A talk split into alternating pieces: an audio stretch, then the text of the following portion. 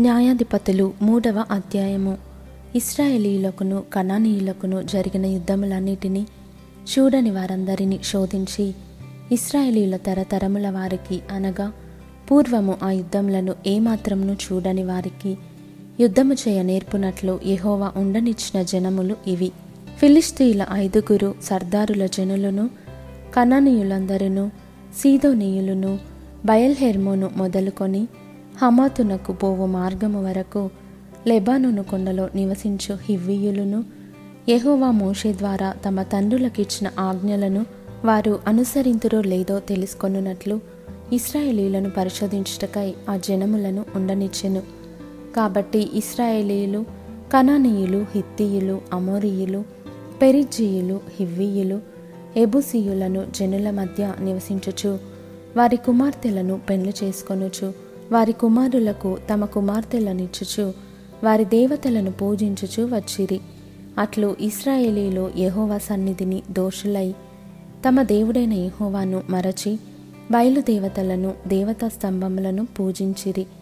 అందును గూర్చి యహోవా కోపము ఇస్రాయేలీల మీద మండగా ఆయన అరామ్న హరాయిము యొక్క రాజైన కూషన్ రిషా తాయిము చేతులకు దాసులగుటకై వారిని అమ్మివేసెను.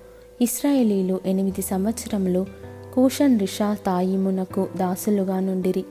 ఇస్రాయేలీలు యహోవాకు మొరపెట్టగా యహోవా కాలేబు తమ్ముడైన కనజు యొక్క కుమారుడగు ఒత్నీయేలును రక్షకునిగా ఇస్రాయేలీల కొరకు నియమించి వారిని రక్షించెను.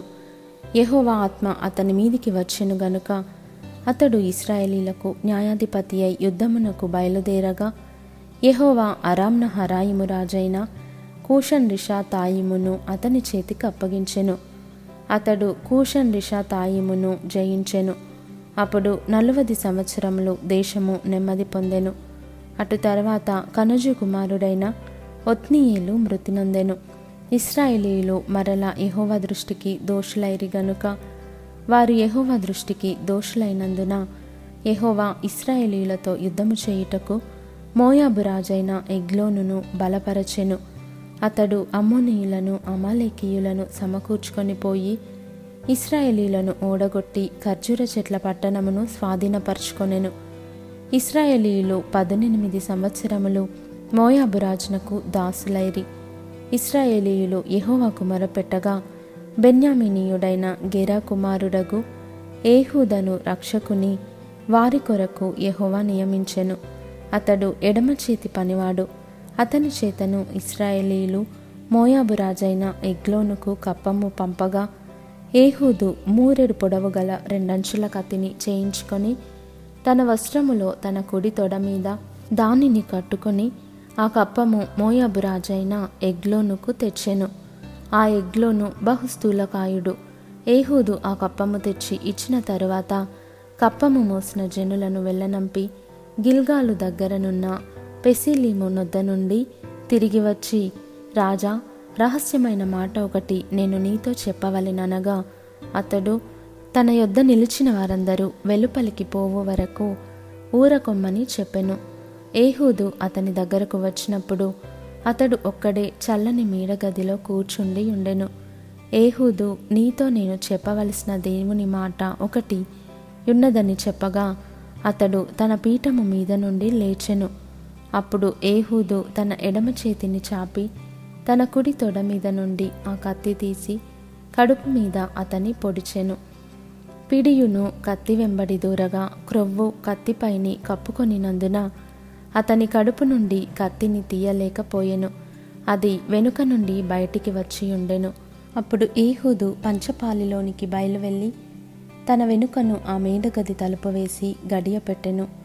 అతడు బయలు వెళ్ళిన తర్వాత ఆ రాజు దాసులు లోపలికి వచ్చి చూడగా ఆ మేడ గది తలుపులు గడియలు వేసి ఉండెను గనుక వారు అతడు చల్లని గదిలో శంఖాని వర్తికి పోయి ఉన్నాడనుకొని తాము సిగ్గువింతలు పడవరకు కనిపెట్టినను.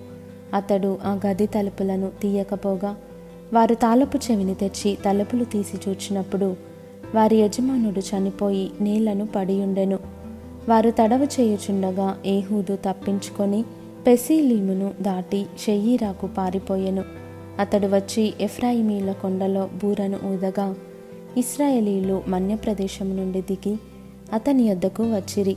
అతడు వారికి ముందుగా సాగి వారితో నా వెంబడి త్వరగా రండి. మీ శత్రువులైన మోయాబియులను యెహోవా మీ చేతికి అప్పగించుచున్నాడనెను. కాబట్టి వారు అతని వెంబడిని దిగివచ్చి మోయాబు నెదుటి యోర్దాను రేవులను పట్టుకొని ఎవనిని దాటనీయలేదు. ఆ కాలమున వారు మోయాబీయులలో బలముగల శూరులైన పరాక్రమశాలులను పదివేల మందిని చంపిరి. ఒకడును తప్పించుకొనలేదు. ఆ దినమున మోయాబీయులు ఇస్రాయేలీల చేతి క్రింద అనపబడగా దేశము ఎనుబది సంవత్సరములు నిమ్మలముగా ఉండెను. అతని తరువాత అనాథు కుమారుడైన షంగరు న్యాయాధిపతిగా ఉండెను.